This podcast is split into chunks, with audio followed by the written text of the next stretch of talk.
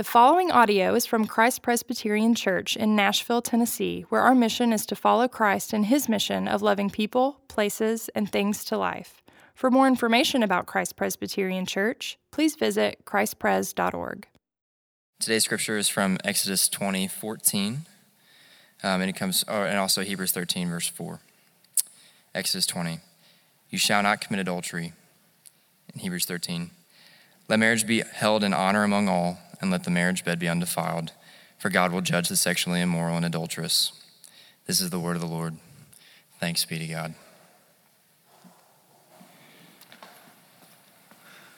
Thanks, Spencer. Well, uh, good morning again to you. If I haven't met you, um, my name is Stacy Croft. I'm the pastor here at Christ Pres Music Row, and um, glad to be able to uh, bring the passages to you along with a few others as we're walking through the Ten Commandments together. Um, and uh, glad you could hear from some of our staff um, as uh, we have Aaron up here, and uh, also great to have last couple weeks uh, people from RUF, which is a campus ministry uh, that we support. It's part of our denomination, actually.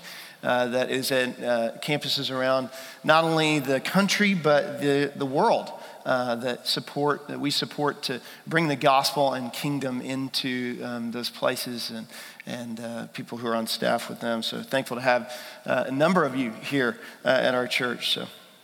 Well, uh, just a disclaimer as you, as you, may have just read those passages, this morning's sermon is a PG ish type sermon. So if that um, will uh, make any uh, movement for you or your children. Uh, just a heads up on that because we will be talking about sexuality. Surprise, there it is. Many of you may be watching as we've been going through the Ten Commandments, and you're like, okay, when are we going to get? Last time it was murder. You're like, okay, murder. We're talking about murder. most people, when they come to this one, um, adultery, it's one of those like, okay, here we go. You know, we're going to talk about this morning. It evokes a lot in us. It's uh, different than the ones t- like murder, where you're like, okay, how does murder apply to me? Really? I know Jesus kind of equates anger and murder. But Jesus does that again, and he gets up underneath the behaviors of what we just read, which in Hebrew would read basically two Hebrew words, uh, both for even murder and for this week with adultery. No adultery. Uh, there's actually, I don't know if you're podcasters, I'm sure most of you are. I love podcasts. I feel like I have a litany of them and almost like books on my shelf. I, I, I, I want to get to all of them and never have enough time, um, you know, especially uh, be it a commute or something like that. I, I piecemeal a lot of podcasts. One of the ones I really have enjoyed lately is called Birds and Bees podcast. It's actually one that's geared uh, particularly towards uh, parents and families to talk about sexuality with kids. Birds and bees, there you go. Um, but I, I, would encourage any of you to listen because one of the things I've really loved about this process is actually done by two women uh, from Dallas, Texas, and uh, two women I actually know. Uh, they're friends of mine I've known from years past and, and church past. Um, they do a great job talking about how to have these conversations and different than you might think. Now, many of us growing up may have had the talk um, about these kind of things. But what they actually endorse that I love and that we've actually espoused and believe in, uh, and, and it really affirms what we believe in, is, is how do you have an ongoing conversation? What does it look like to reduce the volume of awkwardness and shame that this topic even brings by having, instead of this one talk, farming in a relational, organic discussion over and over and over and over with your children. And I would say that I think they're onto something, not just doing that with kids. I think one of our problems as Christians talking about the topic of sex and sexuality is that we don't do that enough. It's an awkward kind of thing. It's either brought up on the news for something else or we're, you know, going like this, it's in our face, or, or we're entrapped in it in some way, dealing with sexuality in our own um, hearts and minds and lives around us, instead of how do we actually discuss this and farm it in and know that the Bible doesn't hide it, it actually encourages us to learn and love what sex and sexuality is. And so, you know, even um, some time ago, I read a, a, New Yorker article called Red Sex, Blue Sex, exactly sounding what you'd think. Politically and religiously looking at our country and the way that we approach sex and sexuality. And one of the things that I really drew from it the most was the idea of shame that is connected. Regardless of blue, red state, regardless of uh, religious affiliation, uh, that shame is attached to it. And we're constantly trying to deal with the shame rather than dealing with the real relationship and the real heart issue. That's where this commandment is coming. Like all the commandments, I want to encourage you. I want to encourage you that the commandments don't begin with, don't do this. And this is one of those commandments, especially if you're coming in and you, maybe you're new to church or maybe you're new to Christ Pres Music Row and you're like, whoa, I came on a doozy. I came on the, one of the commandments. The, the, the commandments actually don't begin with, don't commit adultery. They actually begin with God restating his relationship with Israel by saying, I am the Lord your God who brought you out of slavery. Then he begins the commandments. And if we don't begin there when we talk about any of them, more or less this one, then you will miss, like all of us have, and we'll constantly go back into that cycle of shame that, if anything, sexuality sticks its hooks into, because that's how we've tried to solve it. But what if? What if, when the Lord gave this commandment, it was not Him trying to say, you better watch yourself, but it was more of Him saying, don't do this because the way that you are to understand relationship is not necessarily to sexualize it, but to flourish in it with me and everyone else around you. Because I am the Lord your God who brought you out of slavery. So we're going to look at this passage in a couple ways. And, and if, again, and this may be like duh to you for me to say this. Every week, um, especially if you're new here or watching, um, we actually unpack the Bible. uh, we unpack what does the Bible say? What does God's word say about this? So every time we're going to go back to it, and especially this morning, we're going to look at a number of passages. But we want to know what, what is God's word, his mouth, what does he speak about this to us. We're going to look at it in two ways the problem of our affections and the purpose of our affections. The problem and purpose of our affections. Um, the problem of our affections. You know, one of the biggest parts of this is not, again, so much that the Bible, as many have grown up, and I think even that article from New Yorker is drawing out, is that it's been that sexuality and sex itself is slammed by religion, particularly Christianity. And I think that's why so many of us have grown up in shame cycles because of that. But it really deals with dehumanization. It deals with sexualization of healthy relationship. That's what this commandment is getting at. I want to read to you another passage we didn't read this morning, but I'm actually going to anchor majority of what I'm going to speak to you on is what Jesus said about this when he talked about this commandment in what was called the Sermon on the Mount in Matthew. He began this way in Matthew chapter 5 verse 27. You have heard it was said, you shall not commit adultery. But I say to you that everyone who looks at a woman with lustful intent has already committed adultery with her in his heart.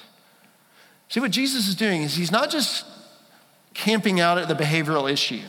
Because in fact, that's actually what was going on in Jesus' day. And I think that's where a lot of our shame and behavioral issue comes from. We don't get to the heart of the matter. And Jesus says, where adultery really gets to is to the heart. Where does lust really begin? What is lust anyway? When he says lustful intent, it's a taking, it's a grabbing. In fact, when we do our confession, uh, in a little bit of the Heidelberg Catechism before we come to communion. In fact, you'll notice that the seventh commandment in the Heidelberg Com- uh, uh, uh, Catechism doesn't even really mention sex when it talks about what lust is. It just says it is a desirous taking for yourself. And we do that through sexuality. That's what lust is. It's the movement in you to grasp something, and it is deep in, within your heart. And I think one of the biggest problems of sex, and I think there are two real halves of it. I mean, you could, you know, see a spectrum of it. One is a big part of how sex has been undervalued in our society and culture, an idea. And one is how it's been overvalued.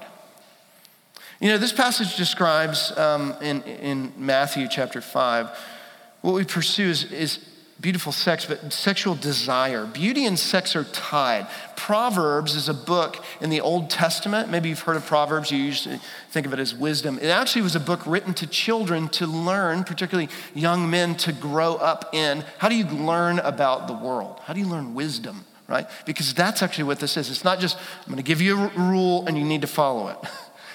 But how do you live with wisdom as life comes at you with things that are not just easy yes or no, this or that answers. Proverbs chapter uh, 30 talks about it this way, and we're going to flip a few times in Proverbs as you look around with me. Proverbs chapter 30 talks about it as an appetite. It says this Proverbs 30, verse 20 says, This is the way of an adulteress. She eats and wipes her mouth and says, I have done no wrong. Paul picks this up in his letters in Corinthians when he talks about how the church, Corinth, actually was dealing with sexuality. They were dealing with it like uh, food is for the stomach, so I eat. And sex has been reduced to that. In fact, I, I read a, a, Stanford publication uh, not too long ago that was called Is Food the New Sex? It was very interesting. Uh, it, was, it, was, discussing, as she wrote this, uh, about how from the sexual revolution years ago now to where we are currently, there's actually a food revolution that almost looks, in a sense, more and reversed from what that was. If you think about it for a minute, how much we value food, how much we think about and obsess about what we eat, our diets, our workouts, right? What we're actually putting in our bodies, the number of documentaries, the number of things that we, that we lean into, the number of cooking shows, the number of way, cookbooks we have that change the diet every so often, the number of calories we count. What are we doing? We're putting morale, as she says, and I love this, she says there's a reversal of value and moral. The reversal of values and moral. And instead of how we used to look at sexuality that way, now we've actually put those in the food category of what we value these things. And, and listen to what she says. I found this was interesting. One more critical link between the appetites for sex and food is this. Both, this is the equal issue, both if pursued, this is Stanford publication, this is not a Christian thing. Both if pursued without regard to consequence can prove ruinous not only to oneself, but also to other people and even to society. What is, what is she getting at? She's saying the idea, the understanding, if we put sex in a category, in which I think is a large factor of what we've done today, to try and deal with how do we deal with the shame of it or the issues of it, we've reduced it often to it's a desire, we need it, pursue it. But that can be very dangerous. That can be dangerous with anything, as she's saying, even with food, with anything. it would be fascinating to look at how any of us have dealt with the pandemic post? What is the thing that we carried on with us? I think um, one person that I talked to was many people picked up working out. And just as much as anything else, working out obsessively can be bad for your health, as much as anything. Taking care of your health is good, but an obsessive, compulsive lust, a grabbing of, I need to eat, I need to take care of this, I need to work, out, I need to do these kind of routines, can also put us in a place of unhealth to deal with things that we may need to deal with that we aren't. And so we deal with it as an appetite. I think C.S. Lewis, in that famous quote that many of us have heard before, said it beautifully. He said, It would seem that our Lord finds our desires not too strong, but too weak. We are half hearted creatures fooling about with drink and sex and ambition when infinite joy is offered to us, like an ignorant child who wants to go on making mud pies in a slum because he cannot imagine what is meant by the offer of a holiday at the sea. We are far too easily pleased. We undervalue. And we reduce it instead of realizing the joy of what does it really mean? What does God do? The other side of that, of course, is overvaluing it, where we make it more than what it is. It, sexuality becomes a commodity rather than, uh, or a p- product rather than a person. Uh, look, I, I, even think this happens in uh, current TV shows and, and being consistent in this. Think about this not just the way that we talk about sex outside of marriage, but sex at all can be overvalued. Uh, oftentimes, I'm amazed at on reality TV shows how the person is constantly or consistently, there's usually at least one, maybe two people are consistently identified as a virgin, which is great. This passage is talking about biblical marriage. It's talking about sex within marriage between a man and woman. It's talking, it's getting at that. But what we're doing when we put the title of the virgin on ourselves, we're being just as inconsistent with this commandment by holding our sexuality up in a different way. Saying, I'm a virgin, I haven't had, putting our sexuality forward as overvaluing it as who we are. It's a very similar issue. I think most of the struggles we have, and I'm not going to venture into long that territory, I would say, deal with that inconsistency of what we talk about when we talk about sexuality, be it any venture of territory in that. The inconsistencies of how we see ourselves as sexual beings. And we are. The Bible upholds those. It, it, it, it, brings those forward. But the problem is, is in that Jesus brings out here that is amazing. He says something kind of startling.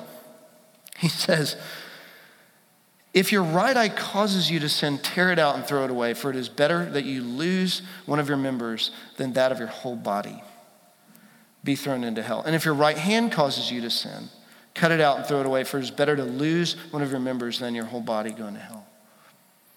Jesus draws out a couple members of the body, one being the eyes, the other being the hand, but he talks about these in light of what are the ways that you're taking in these things.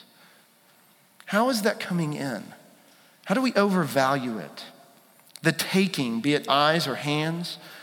Uh, Proverbs again in chapter 6 talks about the taking, the desire. And in fact, it's alluding to back when David saw Bathsheba from his rooftop. And what it's saying is that when David saw Bathsheba with his eyes, he then moved to his hands to take her for himself. That the taking, that's what the lustful intent is, is knowing the progress, knowing, being aware of those things. And here's how that farming in the discussion happens. Because most of the time, when we are doing that, it's not safe for us to talk to anybody that what we're taking into our eyes or pursuing with our hands. We find ourselves alone. Isn't that what it does? It drives us to isolation. And what sex can do to us unhealthily, both in this way, and I love how the scriptures do this, and ironically, um, my, uh, this last week, uh, and actually two weeks, last two weeks, my office has flooded. So it seems like floods follow me. Um, the rain that has come down, my office at Christ Pres Old Hickory, I'm sure people are like, you must be like the Jonah of floods. We're just gonna throw you out of the office.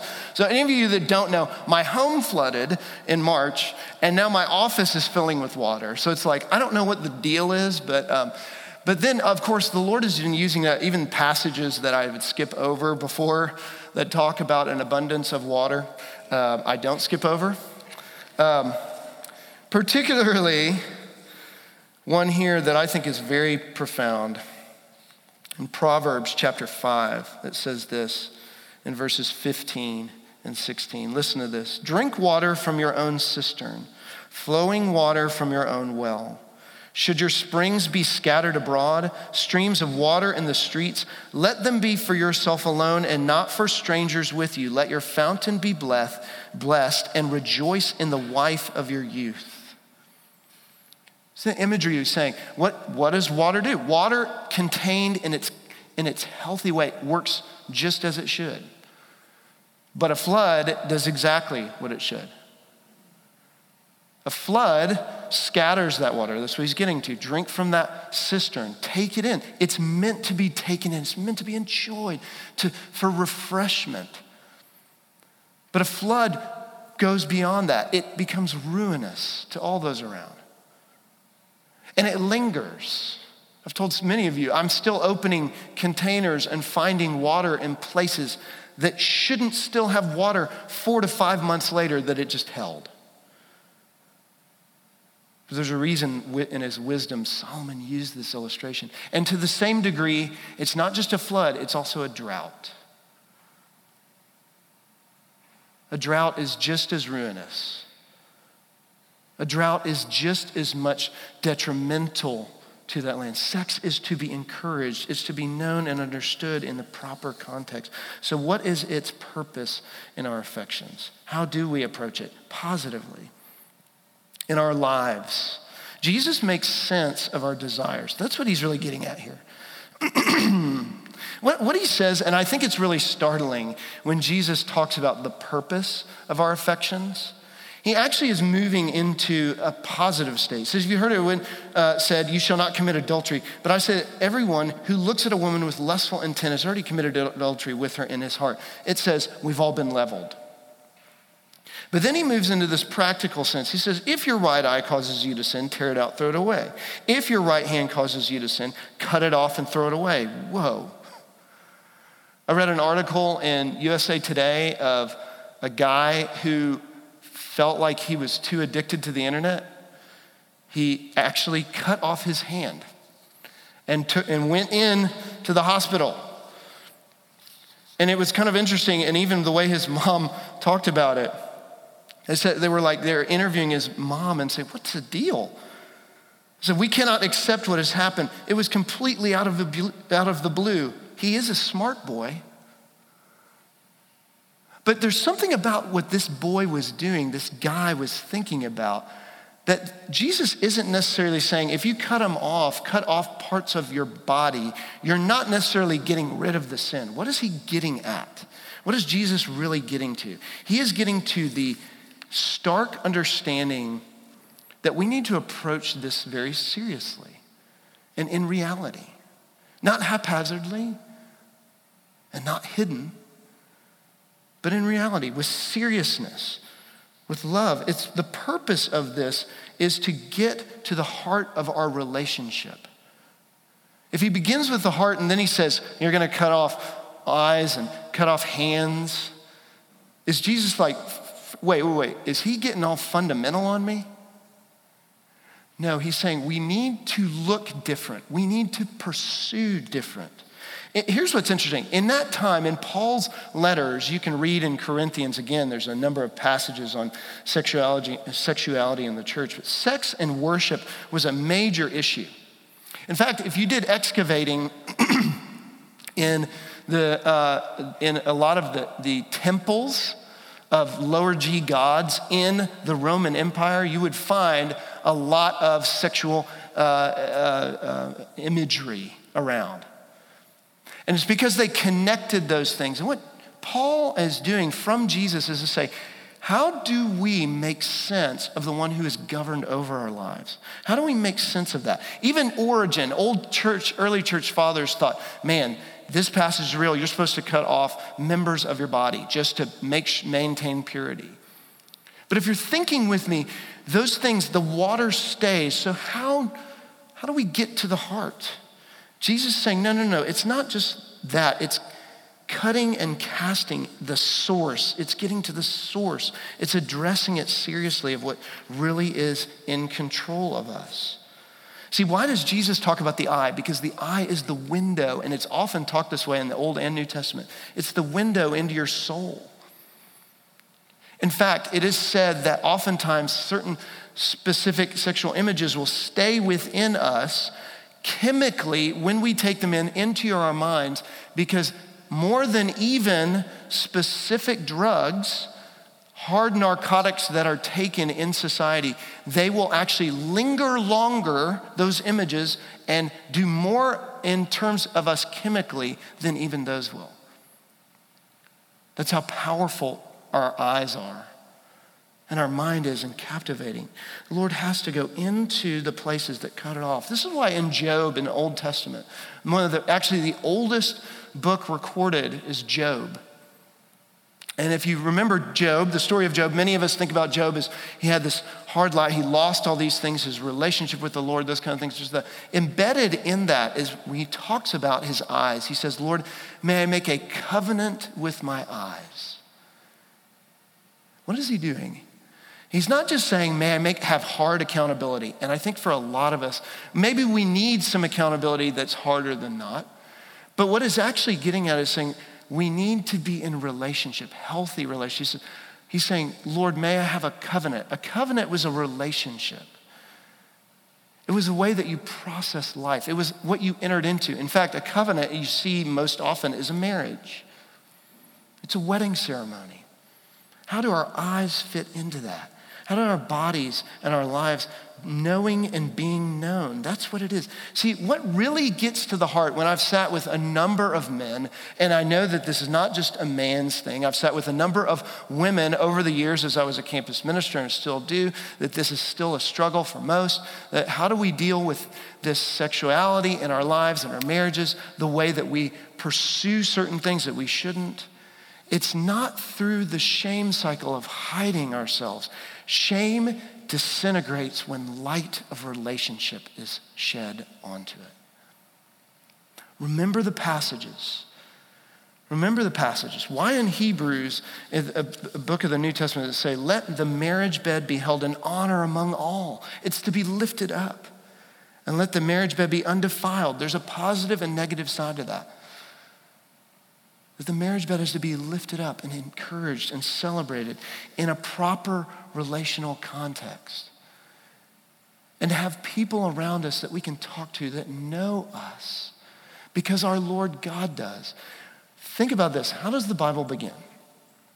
It begins with Adam and Eve naked in the garden, naked and ashamed? No, unafraid.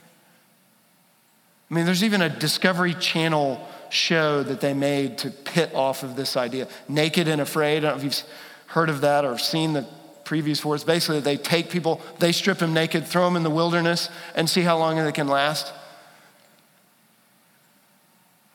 Isn't that a picture of how we feel in real life? Fully clothed? When it comes to this topic? See, what Jesus is doing is to get to the heart of we're trying to solve two problems. One is that we feel naked and we don't want anybody to see us at all. But two, we're still trying to deal with how do I deal with my shame? I'm gonna either really demean sex or I'm gonna really demean my shame. But Jesus does neither one of those. Jesus doesn't demean sex. The Bible doesn't do that in any way that we talk about, and we don't talk about this enough. If we wonder, this is, I love what Tim Keller said in a speech he gave to a bunch of seminary students that said, How do we change the world? And he's like, I don't know. And they were like, Wait, you're Tim Keller. Aren't you like the guy who knows everything? And I love what he said to them. He said, one of the biggest things we need, he gave like a, a series of things, of ways we ask the questions, is counter catechesis. It means, how are we teaching one another, speaking to one another in, uh, in order not just to teach our kids, because we're all scared, oh, the big bad world is going to teach our kids. Yes, but we're already in it. We're drinking the same water. How do we not just help our kids' shame? We need to deal with our own shame first in order to help them, right? Put your mask on first, right? What do you do on an airplane? Things fall out, you put it on, the, what they always say to you, put your mask on first. Why? Because they know your first inclination is to put the mask on the kid. But if you can't breathe, you can't help your children or any children around you. We have to first understand how do we deal with our shame? Because Jesus doesn't skip over it. God doesn't do that. He doesn't diminish your shame and He doesn't diminish sex. He says, You feel shame because you need to be known, you need to be loved. The gospel is good news even when it comes to you shouldn't commit adultery. Because you know what? There may be people in this room that have. Literally, many of us in this room have figured through it in our heads, contemplate it. And you know what Jesus just said? He said, All of us have done it. And that doesn't just mean men. It means every one of us have a heart of that. So, what do we do with our hearts? If you're tracking with the logic, and Jesus said your lustful intent comes from here, and then he said, if your eye causes you to sin, cut it out. If your hand causes you to sin, cut it out. But wait, he said, my heart causes me to sin. What happens when you cut your heart out? You die.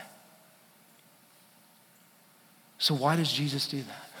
Because he knows that we can't. Because the reason Jesus comes with the good news to draw up underneath the behaviors is because our hearts need to be transformed. And we need to be given a new heart. And we come to a table like this to realize that none of us can come to this table and deal with our own shame. None of us can. No one in this room can manage their own shame because you always go back to it. Who is the only one whose heart wouldn't have to be cut out, and yet it was so that we might be given a new one? So that we can live in a relationship of purity and hope and rejoicing and sexuality and actually show the culture around us. Even in that culture, it was so interesting. The Greeks and the Romans said, These Christians are weirdos. There are inscriptions of this all over the place. They say they share their table with everyone and they share their beds with none.